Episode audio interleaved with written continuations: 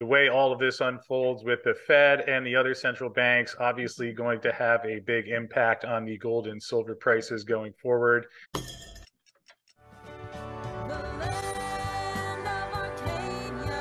Well, hello there, my friends. Chris Marcus here with you for Arcadia Economics on a Wednesday morning as we check into the latest news and activity in the silver and gold markets. Has been a relatively quiet week so far starting off this week as all eyes largely on the Federal Reserve meeting, which will be coming your way just a week from today on next Wednesday.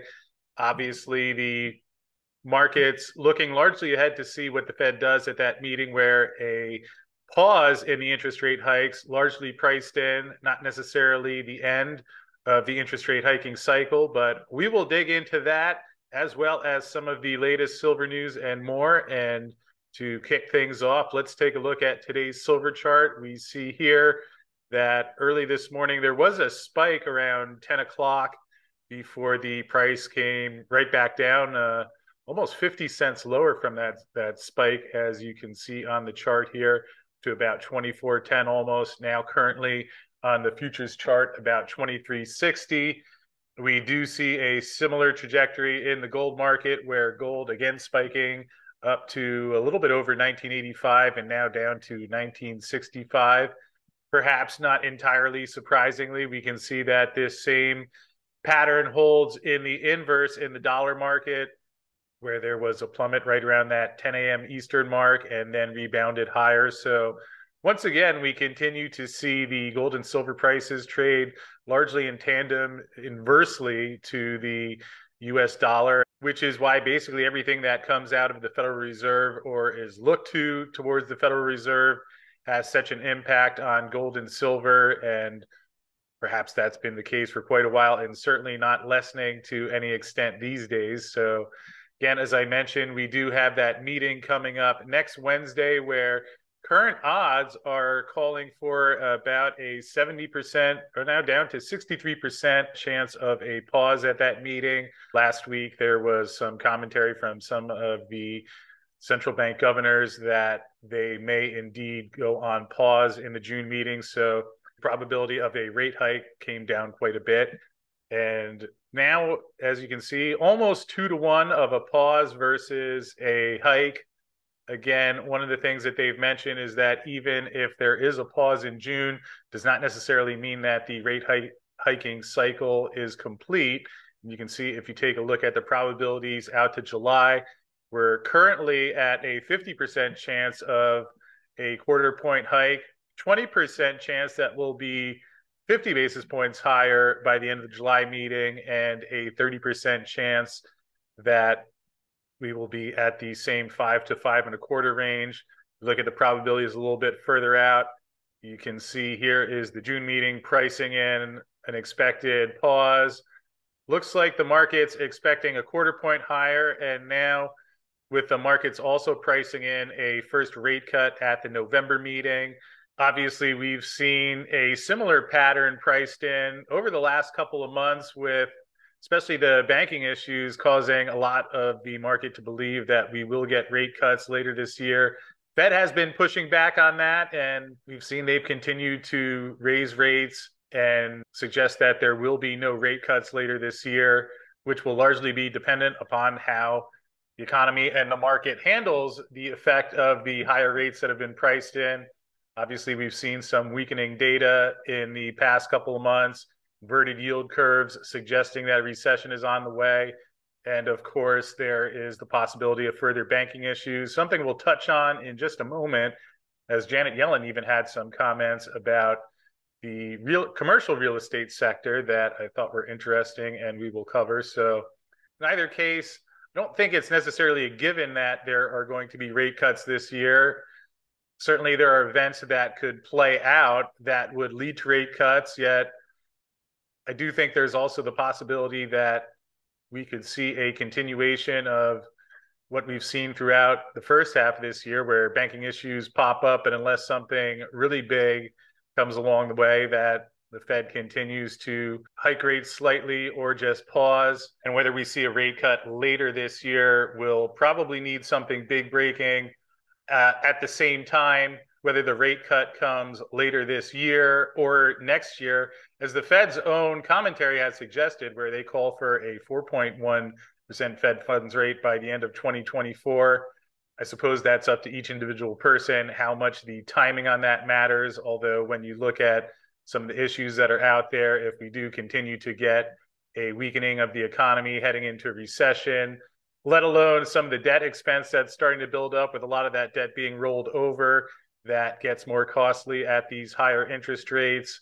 I do think that we will be seeing rate cuts in our future, whether that ends up being in 2023 or 2024. So, of course, we will keep an eye on that going forward here. And in terms of the inflation that they've been trying to bring down, here's the chart going back to 2019. This is the CPI, which, again, with all the changes in the formula over the years, perhaps not the most entirely accurate indicator of how fast prices are actually going up, but you can see we got to that peak back in July of last year, 9.1% year over year. Has come down quite a bit since then. Last reading was in May of 4.9%. Obviously, still quite a bit of ways over the Fed's 2% inflation target, which we'll keep an eye on to see if there is some point that they wonder whether three or four percent is the new normal in terms of what is the ideal inflation rate. We've heard whispers of that, perhaps more so in Europe, but at least as of now, inflation, according to CPI, has come down, but still a ways to go. Of course, there is some lag in the time between when interest rates are hiked and the impact of that policy that, again, we saw earlier this year, and just have to keep an eye on it going forward. Although one of the things that certainly will be worth tracking is the conditions of the banks and in particular the commercial real estate market which has a lot of debt that's coming due to be rolled over and will be facing higher interest rates. And as i mentioned there was some commentary from janet yellen on wednesday suggesting that we could see further consolidation in the banking sector. Also interesting that here she mentions she also expects there will be big issues in the commercial real estate sector given the changing approach to work of course, she continues to suggest that her overall read is that the level of capital and liquidity in the banking system is strong, and there will be some pain associated with this, but the banks should be able to handle the strain, which is largely in line with what she said so far. Of course, she also said that we wouldn't see another financial crisis in our lifetimes, which personally I take with a little bit of a grain of salt, but interesting that she is noting that there are challenges coming in the commercial real estate sector. And that is another thing that certainly we will be keeping an eye on going forward terms of how all this is going to be affecting the dollar, again, obviously our dollar index here, comparing the dollar against a bunch of other currencies, largely the euro, yen, the pound, which combined make up about 80% of the basket the dollar is compared against. And just worth noting that inflation in some of those other areas still quite a bit higher than in the US, even despite the fact that those central banks raising interest rates as well. Here we see annual inflation up 7% in the euro area as of April 2023. You look at the interest rate hikes. Here is the European Central Bank, which has been raising rates and still has a couple of rate increases expected. Christine Lagarde, ECB president, we have more ground to cover. We're not pausing. This is extremely clear. Seems like the market's expecting about two more interest rate hikes from the ECB. Although it will be interesting to see how they handle if the inflation does not continue to come down further than it already has. Again, that's one of the areas where we've heard some commentary about perhaps suggesting that the new ideal inflation target is higher than 2% if they struggle to get it down to 2%, which would not be entirely shocking.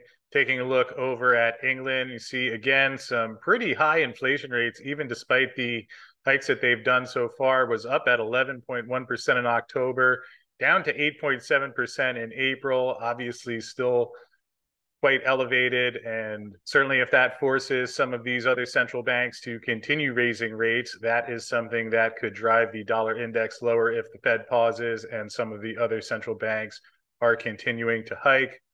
On Wednesday morning, we also saw the Bank of Canada end their pause with another rate hike, which was largely unexpected, bringing their rates up to 4.75%. And two days ago, Australia also raised their interest rates. So the way all of this unfolds with the Fed and the other central banks, obviously going to have a big impact on the gold and silver prices going forward.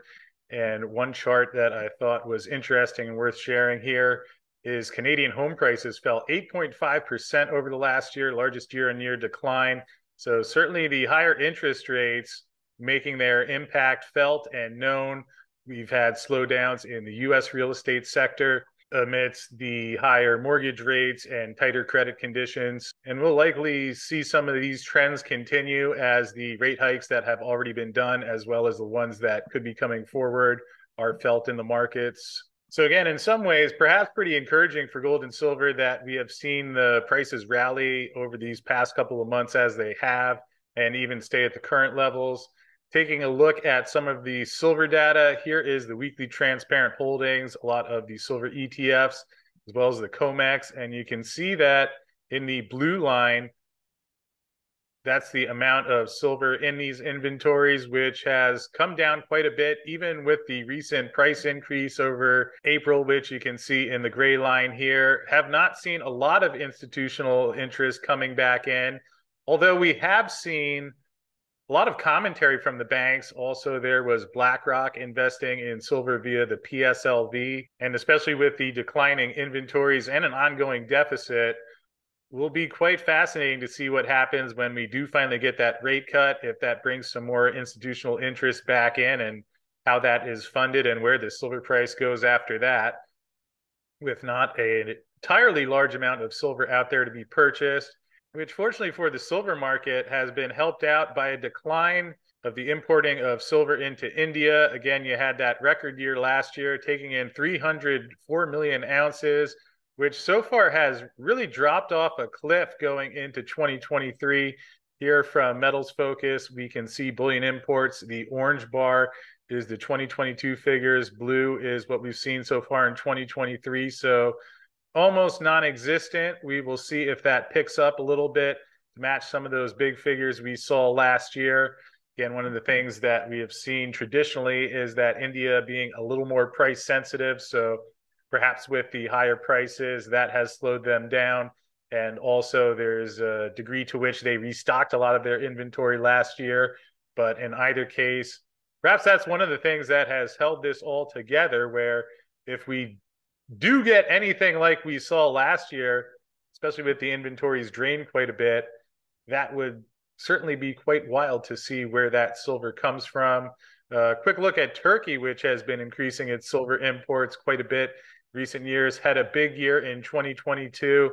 And with five months in to 2023, not entirely all that far off that pace. So, another large silver importer that we will keep an eye on. And then just a few last notes before we wrap up. There was something that came out recently I thought was interesting. US dollars impenetrable armor weakening as Chinese yuan and alternative currencies grow. Obviously, we've heard quite a lot about that. Although this one was coming from BlackRock's bond chief, a top strategist at the world's largest asset manager, who says the US dollar is no longer the invincible world reserve currency that it once was. So, obviously, different from perhaps just hearing me say it or reading it on a silver website, but he mentions we keep chipping away at the impenetrable armor of the dollar. Yuan is being used more, euros. There's part of the market that looks at cryptos as an alternative. I've been watching gold have a good run up at 8% this year. So now hearing this again from some of the more mainstream sources, and even did have a tweet out from the U.S. House Committee on Financial Services suggesting that they're even a little bit concerned any harm to the dominance of the U.S. dollar will threaten the entire global economic system, make it harder for the U.S. to hold bad actors accountable, and hamstring efforts to efficiently respond to global crises. So, just a slow day by day awareness of some of the things that are going on. Interesting to hear even the U.S. House Committee talking about this and perhaps not suggesting that the dollar hegemony is going to end tomorrow. And again, without really a an overtly clear system to shift over to, that does leave the challenge of where do we go from here if we do stop using the dollar in the dominant role that it has been. So perhaps more of a long-term trend, yet something that you see building day by day, and certainly a lot of incentive around the globe to not be as dependent on the dollar as the world has been, which is a large part of the reason why we see a lot of central banks importing gold, a lot of talk about gold, and the gold and silver rallies that we've seen over the past couple of months. And just overall, an interesting time in the world, especially as the US did make it through the debt ceiling situation. Although, while there was not a default, we see that the cap was just removed until January of 2025. And I suppose God only knows what level that will spike to by the time we reach 2025. But either case, we will keep an eye on it for you as always going forward. So hope you're having a great day out there. Appreciate you tuning in as always. And I will see you again tomorrow.